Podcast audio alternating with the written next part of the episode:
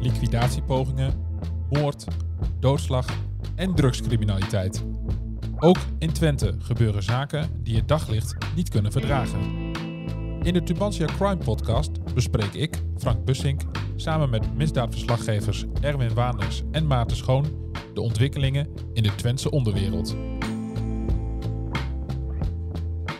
Leuk dat je luistert naar een nieuwe aflevering van de Tubantia Crime Podcast. Vaak gaat het in de media over de daders of verdachten in strafzaken. Een misdrijf kent echter ook slachtoffers. Vandaag gaan we het hebben over de veranderende rol van slachtoffers in strafzaken. Maar eerst aandacht voor een spraakmakende zaak uit Nijverdal. Bij een carwash ging het in oktober 2020 goed mis. Maarten, jij zat deze week bij een strafzaak daarover. Klopt. Ja, ik was ook heel erg benieuwd wat was daar nou gebeurd en waarom kwamen ze bij die carwash uit. Nou, wat bleek, het wa- kwam eigenlijk neer op twee groepen. Eentje uit Almelo en eentje uit Wierden. De hoofdrolspelers van die groepen, die, die hadden ruzie met elkaar. En dat eh, werd eh, uitgepraat, tussen aanhalingstekens, bij de carwash in Nijverdal. Ja, en hoe, hoe, hoe kwamen ze in godsnaam bij die, bij die carwash terecht? Eh, nou, het is een paar dagen daarvoor begonnen. Waar het echt begonnen is dat, is, dat werd ook tijdens de zaak niet duidelijk. Misschien was het een meisje waar de, ja, waar de jongens allebei verliefd op zijn geweest in een verleden. Misschien was het wat anders.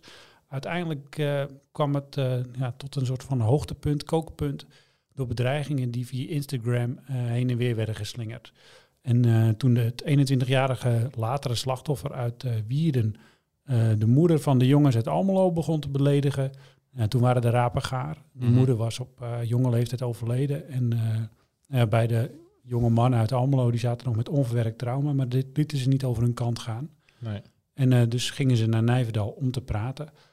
Wat de officier van justitie wel opvallend vond, is dat ze naar Nijverdal gingen om te praten met allemaal wapens in de auto. Ja, Dus want eh, om wat voor wapens hebben we het dan? Ehm, in de auto. Later zijn die jongens aangehouden. Eh, in de auto werden messen gevonden en eh, knuppels. En eh, een van die jongens zou, die had geschoten volgens de officier van justitie. Dat wapen is nooit gevonden, dat vuurwapen. Mhm. En dat had hij ook een dag van tevoren aangeschaft. Ze zijn op, eh, op een zondag in oktober 2020 eh, waren ze bij de car wash in Nijverdal. Op, de- op die vrijdag ervoor zou die jongen uit Wierden met een groepje eh, door Almelo zijn gereden, door de straat van die jongens. eh, en een beetje, een beetje zo dreigend met eh, meerdere auto's. Die, en die dag erna, die zaterdag, had die jongen uit Almelo dus een pistool gekocht in eh Vroomsoop. Voor 15 barkies, 1500 euro. En er zaten ook nog ehm, paar gratis kogels, kreeg je erbij. Nou, zat bij de prijs in waarschijnlijk. Mhm. Ja. Eh, en tijdens de zitting eh, lieten ze ook beelden zien van de car wash. Hangen natuurlijk eh, beveiligingscamera's. Dan zie je die ene jongen uit Almelo ook uit de auto stappen. En met het wapen in zijn hand. En die laat hij nog zo, zie hem zo doorladen, de slee van het, van het pistool, trekt hij naar achter. En nou, liep op het groepje af. Ja. Zijn broertje, die was al uit een andere auto gesprongen. Die was zo'n wasbox ingerend. En daar had hij eh, de jongen uit Wierden klem gezet met nog een Almeloze jongen. En eh, die zou hem daar een tik hebben verkocht. Ondertussen loopt dus zijn broer met dat, met pistool op, buiten op een groep af. Die broer die ziet een andere jongen met een honkbalknuppel rennen richting zijn broertje. Hij dacht, ja, dat moet ik voorkomen. Dus dan schiet hij twee keer in de lucht, volgens hemzelf. Mhm. Volgens de officier richtte hij op de mensen. En hij zelf zei dat hij het zo schuin omhoog deed. Maar zijn, daar, zijn daar geen camerabeelden van? Daar zijn camerabeelden van. Ja, maar het is een beetje onduidelijk. Mensen. Het is altijd op tv is dat het haarscherp in HD-kwaliteit in beeld. Als het donker is en het zijn camerasysteem bij een car wash, is toch altijd eh, een beetje behelpen soms. Ja, precies. Maar er werd volgens mij ook best een, een, een, oproep gedaan van dat mensen naar de carwash toe moesten komen. Vrienden, om, om te helpen, toch? Ja, die jongens die zeiden dus dat ze erheen gingen om te praten. Maar in de appjes die ze elkaar hebben gestuurd, werd wel wat meer duidelijk. De officier vertelde dat, ja, dat, ze dus, eh, dat hij dus zei van kom met veel en we gaan ze KK hard slaan en eh, we moeten een KK-kogel in zijn buik schieten en ehm, nou ja, et cetera, et cetera. Dus ehm, nou ja, of er nou echt een gezellig goed gesprek eh, moest komen daar, daar zijn de meningen over verdeeld, laten Ja, dat, dat kan op een andere manier. Ja, ja, ik denk Ja, dat precies. eh, Ja. Wat, wa- wa- wat, wanneer doet de rechtbank uitspraak? Of wat zijn de eisen überhaupt? Wat, Ehm, tegen de oudste Almeloze broer, die is, eh, en oud is relatief, die is 24. Eh 12 maanden, waarvan eh, twee voorwaardelijk. Eh de jongere broer, eh, die kreeg een eh, strafeis van drie maanden. Mhm. Maar goed, eh, de advocaten waren het daar niet zo mee eens. Want? Ehm, nou, de jongens bekennen, bekennen de feiten wel. Eh, de, die, die jongere Almelo die bekende wel dat hij geslagen had. En die andere bekende wel dat hij geschoten had. Ze kunnen, ze kunnen moeilijk anders, zou ik haast zeggen. Mhm. Ehm, maar volgens hen was de toedracht dus anders. Er was dus ook, een, ook nog een enige mate van eigen schuld. Hè. Die Wiedenaar had uh, zelf ook ruzie gemaakt. Ehm, ja, ze hebben ook nu weer de boel op de rit. Die oudere Almeloze jongen die eh, laat zich behandelen voor zijn agressieproblemen en zijn onverwerkte trauma door het overlijden van hun moeder. Die jongere Almeloer die eh, werd ontslagen, maar die begon zijn eigen bedrijf. Met hem gaat het beter dan nooit. Die heeft alles Mhm. op de rit. Ja. En die had al geen strafblad. Ehm, Speelt dat dan nog mee, dat zo'n eh, dat zo iemand in, in agressietraining gaat bijvoorbeeld? Ja, ja, speelt zeker mee. Ehm, sowieso als je op zitting ehm, verantwoordelijkheid neemt voor je daden. Zeggen. Ah, Kijk, als je het niet gedaan hebt, mag je ontkennen. En als je het wel gedaan hebt, mag je ook ontkennen. Mhm. Maar als je zegt van, eh, nou ja, dit was ik wel, maar dit, dit is niet meer hoe ik nu ben. Nee. En ik, ik heb mezelf al onder behandeling gesteld. Of ik heb het, eh, mijn leven weer op de rit. Ik heb een huis, ik heb een baan, ik heb perspectief. Ja, Mhm. Dat helpt natuurlijk wel mee. Ja. Een, soort, een soort van eh, bekennen om strafverlaging te krijgen eigenlijk. Ja, Ja. ja. ook een beetje. Maar kijk, rechters kijken er natuurlijk ook naar, van, eh, naar, naar de toekomst toe. Kijk, als iemand Mhm. een huisje, boompje, beestje heeft en die heeft alles op orde, dan heb je het gewoon stabiel en dan is de kans kleiner dat je nog een keer in de fout maakt. Ja, precies. Kijk, Ja. natuurlijk zal er afgerekend moeten worden, om Mhm. het maar even zo te zeggen. Maar je kijkt ook naar de toekomst, dat Ja. het niet nog een keer gebeurt. En, en hoe, hoe ver zit het dan met het slachtoffer van die, eh, eh, van die schietpartij? Hoe, hoe gaat het met hem?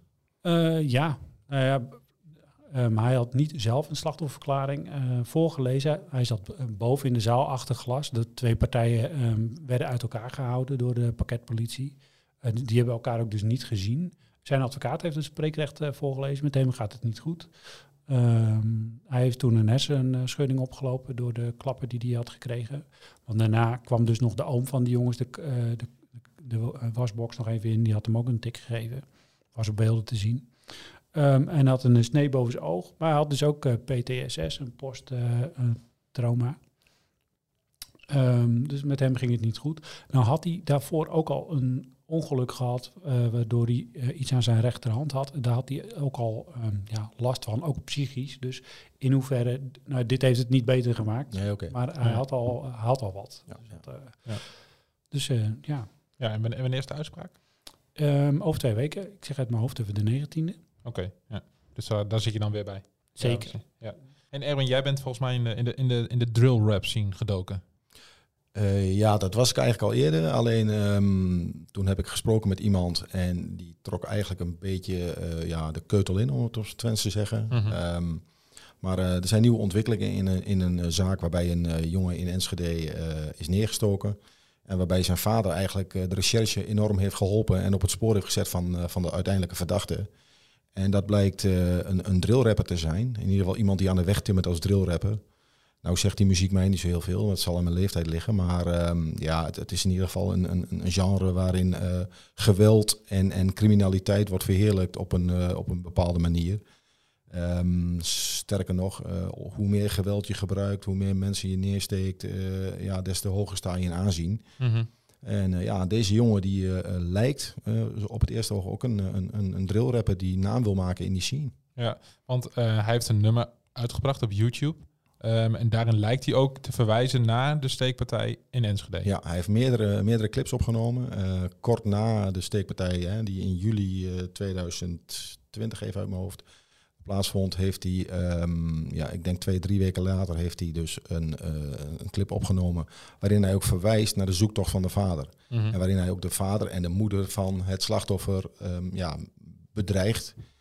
Ehm, niet letterlijk van ik maak je dood, maar eh, ja, in straattaal. Ik kan het niet eens herhalen, want het is echt, eh, ja, het staat heel ver bij, bij ons vandaan, denk ik. Maar Mhm. Het is heel duidelijk dat in de scene weet iedereen wat, wat er bedoeld wordt. Ja. Kun, kun je iets meer vertellen over die, over die zoektocht van die vader? Hoe die de politie daarmee heeft geholpen? Ja, nou goed, het verhaal moet nog de krant in, maar ehm, eh, ik zal een, een klein tipje van de sluier eh, oplichten. Eh, de vader is een bekende in, in de binnenstad van Enschede, omdat hij daar werkt als, als glazenwasser, dus hij kent heel veel mensen. Hij is gelijk nadat zijn zoon is neergestoken, hij was niet in Twente, maar hij is s'avonds teruggereden. En ehm, toen eenmaal bleek dat zijn zoon stabiel was, en niet, eh, dus buiten levensgevaar was, is hij de stad ingegaan. En hij wist eigenlijk al vrij snel waar hij moest zijn. Ehm, is vervolgens overal op deuren gaan kloppen. Niet letterlijk, maar heeft toch geprobeerd om, om mensen te spreken. En Mhm. kwam al vrij snel uit bij een, een naam. hij heeft ook op Facebook heeft hij zelf aangegeven van iemand die mij de naam geeft van de jongen die mijn zoon heeft neergestoken, die kan van mij een, een beloning krijgen. Daarmee bedoelde hij expliciet niet te zeggen van, uh, dat hij een prijs op, de hoofd, op het hoofd van de, van de mogelijke verdachte heeft gezet, maar meer van help mij om deze jongen aan de politie over te dragen. Um, en dat heeft hij gedaan. En, en eigenlijk zijn de drill raps en de clips zijn aanleiding geweest uh, waardoor hij um, ja, die jongen heeft weten te traceren. En dat heeft dan geresulteerd in september tot de aanhouding van, uh, van de verdachte. Ja. En die zit sinds die tijd ook vast. Ja, en je bent nu bezig met dat verhaal. Uh, wanneer kunnen we dat verhaal verwachten? Dat gaat, als het goed is, nog voor het weekend gaat dit mee. Oké, okay, dus daar wordt echt gedetailleerd beschreven van hoe, dat precies, hoe die dat precies heeft gedaan. Ja. En, ja. Oké, okay, interessant. Um, we willen het ook even hebben over de rol van slachtoffers in strafzaken. Daar hebben jullie allebei even om gevraagd. Um, Laat ik bij jou beginnen. Erwin, je hebt een paar voorbeelden van de afgelopen weken die jou wel nou, geraakt is misschien niet, niet goed, maar het, het, het, toont wel aan dat de rol van slachtoffers echt duidelijk is veranderd ten opzichte van uh, tien jaar geleden in, de, in strafzaken. Ja, dat, dat, klopt. Dat klopt. In, in 2005 is er een, een wetsvoorstel van Boris Dietrich uh, aangenomen. Dat was toen een, een Kamerlid. Waarin het spreekrecht voor, verdachte, of, voor slachtoffers in de rechtszaal zou zijn verankerd. Um, dat is in 2012 is dat verder uitgebreid, want tot die tijd was het eigenlijk zo dat het Openbaar Ministerie in de rechtszaal sprak namens de maatschappij, maar ook namens slachtoffers en, en nabestaanden. Nou, uh, de rol van de slachtoffers is inmiddels zo dat ze ook zelf mogen spreken en wel uh, zich mogen laten vertegenwoordigen door een familielid, vader, moeder, broer, zus. Om, om te spreken, om, om gevoelens te uiten van wat hun is overkomen, wat de daad die is uh, gepleegd met hun heeft gedaan. En ik ben in de afgelopen twee weken bij uh, twee zaken geweest. Allereerst een, een, een eergerelateerd geweldszaak in Weerslo, waarbij een 16-jarig meisje door haar broer ja, uh, bijna is vermoord. Het, ze heeft echt heel veel geluk gehad dat omwonenden zijn, wakker zijn geworden en, en in hebben gegrepen, anders had ze het niet kunnen navertellen. Um, ja, haar relatie in de rechtszaal. Ze, ze heeft de, de rechtszaak uh, eigenlijk in een andere ruimte bekeken, omdat ze niet met haar broer in één ruimte wilde zijn. Alleen voor de slachtofferverklaring werd ze binnengebracht. En ja, dat verhaal dat, uh, dat maakte indruk. Mm -hmm. En, en op wat voor manier maakt het dan indruk? Ja, is het de manier waarop ze dat vertelt? Of wat de manier waarop vertelt? ze het vertelt. Kijk, um, het, het, uh, je moet weten, het gaat om een Syrisch gezin. Uh, het gezin is gevlucht vanuit Syrië naar Turkije en is vanuit Turkije in Nederland beland. Ze hebben alles achtergelaten en het meisje is nu weer alleen, want ze is weg bij haar familie. Ze is door haar familie verstoten en ze zegt gewoon letterlijk in haar verklaring van uh, hoe moeilijk kan het zijn dat ik word geaccepteerd. Ze voelt zich in de steek gelaten door haar ouders en ze is verraden door haar eigen gezin. Uh, ze is zwaar gewond geraakt, maar ze zegt de pijn is erger dan de wond pijn van de wond is weg, maar aan verraden, een verraden hart, dat, dat, dat is nooit te helen. Nee. Ja, dat, dat, ja, als een meisje van 16 dat zegt mm -hmm. en, en die nu weer uh, ja, alleen is, ja. uh, zonder familie, ze, wordt opge ze is goed opgevangen, ze verblijft op een veilig adres uh, buiten het zichtsveld en, en van haar familie. Dus wat dat betreft gelukkig voor haar, maar ja. het, het, zegt wel iets over wat haar gebeurd is. Ja, precies. En Maarten, heb jij ook een, een, een, een slachtofferverklaring die jou, die jou is bijgebleven? Um, ja, deze week nog. Ik was afgelopen maandag bij een uh, verkrachtingszaak, een zedenzaak. Een 31-jarige man uit Enschede uh, werd verdacht van uh, um, ja, dat hij een vrouw zou hebben verkracht met zijn vingers, om maar even zo te zeggen. En wat mij daar vooral trof was um, ja, het schuldgevoel bij, die, bij dat vrouwelijk slachtoffer eigenlijk. Het uh, zou in januari vorig jaar gebeurd zijn. Tijdens een uit de hand gelopen feestje. Veel drank, veel gezelligheid, veel lol. Man blijft alleen als laatste over, zeg maar. Hij kende de twee zussen, die woonden in dat huis waar het feestje was. Ja. Ene zus gaat naar de wc. Uh, dit scenario is even wat het Openbaar Ministerie schetst. Die meneer is verdachte. Um, Ene zus gaat naar de wc, andere zus zit nog met hem op de bank. Ze hebben er vol filmpjes gekeken waarbij um, pornoacteur in één beweging de broek van de pornoactrice uittrekt en daarna wordt het een orgie. Nou, dat is een beetje de verhaallijn. Vaak, veel van dat soort filmpjes eindigt altijd op een bepaalde manier. Nu zegt die man, die zus komt straks, die, kwam, uh, die, die man die wilde dat nadoen. En die vrouw die zegt het lijkt wel alsof hij helemaal gek was geworden. Daar zou ook zijn piemel uit zijn broek hebben gehaald. Nou, vlak voordat die zus weer terugkomt van de wc, heeft hij alles weer in zijn broek zitten. En dan vraagt hij uh, aan, zo tegen niemand in het bijzonder van... Um, zal ik dat trucje met die broek ook bij je zus doen? Uh, of ook bij haar doen? Ja, is goed, zegt die ene zus. Dus nou ja, hij pakt die broek vast. Um, en dan nou ja, doet hij het trucje en dan trekt hij eigenlijk haar broek en onderbroek uit. Mm -hmm. En, nou ja, en dan de rest. Enfin, daarvan wordt hij dus verdacht. Maar de pijn die dat dus doet bij het slachtoffer, um, dat gebeurde dus in januari. En pas in maart heeft ze aangifte gedaan. Ze wilde eigenlijk wilde ze er niet meer aan denken. Ze stopte haar kop in het zand, mm -hmm. ze het zelf. Ze wilde het wegdrukken. Ja. Uh, maar de angst en stress werden gewoon voor haar te groot. Dus toen heeft ze in maart uiteindelijk toch aangifte gedaan. Heeft ze toch hulp gezocht, ook gewoon psychische hulp. Mm -hmm. um, ja, dan is het nu april, een jaar later, en dan komt die zaak voor. Um, die meneer deed zijn zijn kant van het verhaal. Uh, en de advocaat die vertelde ook wat. En ja, vanuit achter de zaal hoor je eigenlijk alleen maar gesnik. En zij, zij zat daar en met haar zus aan de arm. Ja, ze zat bijna te hyperventileren op de stoel. Op een gegeven moment is ook de zaal uitgegaan met haar ja. zus. Dus ja, dat, zo aangrijpend kan het dus ook zijn. Ja, als, als, als, alsof ze werd teruggebracht naar die, naar Ja. die avond eigenlijk, hè? Ja, ja. Want, want hoe gaat het nu met haar dan? Niet, niet, niet nu na deze strafzaak, maar ze is dus een jaar geleden heeft ze die aangifte gedaan. Ja. Dus dan heeft ze, ze heeft hulp gehad. ja ze, hoe, gaat het nu met haar ten opzichte van een jaar terug? Ze heeft nog eh, hulp. Het echte hulptraject moet nog eh, opstarten, vertelde haar advocaat. Ehm, nou ja, het is een, eh, het is een stud- student, vertelde haar advocaat ook. Nou, ze voelt zich ook niet meer veilig. Het is, het is in haar eigen huis gebeurd. Eh, ze vraagt zich af hoe ze ooit nog een eh, man zou kunnen vertrouwen. Hoe ze ooit nog een, eh, uit kan kijken naar een relatie. eh, plezier zou kunnen hebben in seks. Daar kan ze zich eigenlijk helemaal niks meer bij voorstellen. Ja, dat is eigenlijk hoe het met haar gaat. Ja. Ja. En Erwin, jij hebt ook nog een, een andere strafzaak waar ook best een, die ook best spraakmakend is, mag ik wel zeggen. Ja, ja, dat is de, de liquidatie van eh, Shadi Saker. Een, ehm, ja, een, een, een man uit Enschede die, eh, die zich bezighield met drugshandel. en ehm, ja, die is op 26 januari 2018 eh, doodgevonden in zijn auto. eh, met drie schotwonden in zijn lichaam. Daar is later een, een Enschede voor veroordeeld. ze- tot 17 jaar gevangenisstraf. En hij is in hoger beroep gegaan. Ehm, hij heeft bij de rechtbank geweigerd om iets te zeggen. Hij heeft een verklaring afgelegd ooit bij de politie. Daar wilde hij het bij laten. Nou, dat is een goed recht. Dat Mhm. mag. Ehm, hij is geschrokken van de, toch van, de, van de straf die hij heeft gekregen. Is alsnog in hoger beroep gegaan. En heeft besloten om daar wel ehm, een verklaring af te leggen. Alleen die verklaring, ehm, ja, die stond zo haaks op eh, wat uiteindelijk de zus van Shadi vertelde ah, in haar slachtofferverklaring. Ehm, meneer speelde eigenlijk toneel. Hè? Dat was de eh, gedachte van, eh, van het Openbaar Ministerie in, in hoger beroep. Ehm, maar bij de zus van Shadi was absoluut geen sprake van toneelspel. Dat was echt eh, echte emotie. En ja, die, eh, zij heeft hem na- namens de familie echt ja, onderuit de, uit de pan gegeven, om maar zo te zeggen, over Mhm. van wat hij heeft aangericht in de familie. De familie is volledig verscheurd. En ehm, ja, geen straf zal hoog genoeg zijn, zei ze, om, ja, om, om het leed dat, dat ons is aangedaan te verzachten.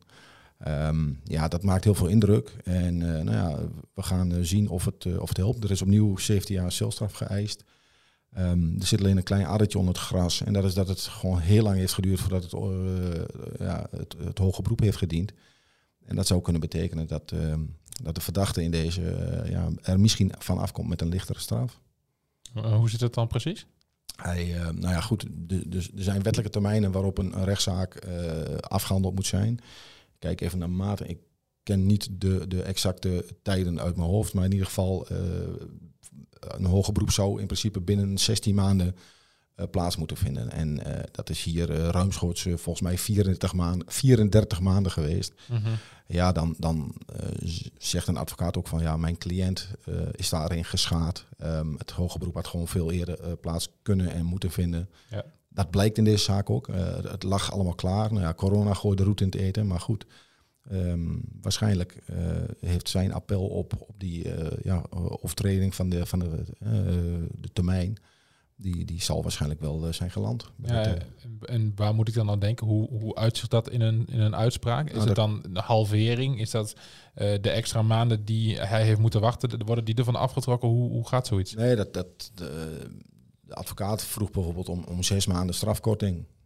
op de uiteindelijke straf. Alleen, ja. er zit er nog een technisch addertje onder het gras. En eh, misschien dat Maarten daar iets over kan vertellen. eh, die zit daar heel goed in. Maarten? Ja, een concreet voorbeeld is, was eigenlijk gisteren was er een eh, uitspraak ook van het gerechtshof in de zaak van eh, baby Xaya uit Hengelo. Mhm. Zij is om het leven gebracht door eh, Mike S., de vriend van de moeder van Xaya. Zij wonen samen in het flatje. Ehm, het Openbaar Ministerie had 14 jaar cel geëist voor de, voor de doden van de baby. En het gerechtshof zegt met zoveel woorden, ja, die 14 jaar is een prima eis. Dat hadden we ook opgelegd. Waren het niet dat de zaak te lang heeft geduurd en waren het niet door de nieuwe wet straffen en beschermen. En daardoor eh, leggen we nu een celstraf eh, op van 12 jaar, dus twee jaar minder. Dus dat Ja. is ongeveer de korting die er eh, uitrolde in, de zaak, in die zaak van Mike S., waar er gisteren dus uitspraak in was.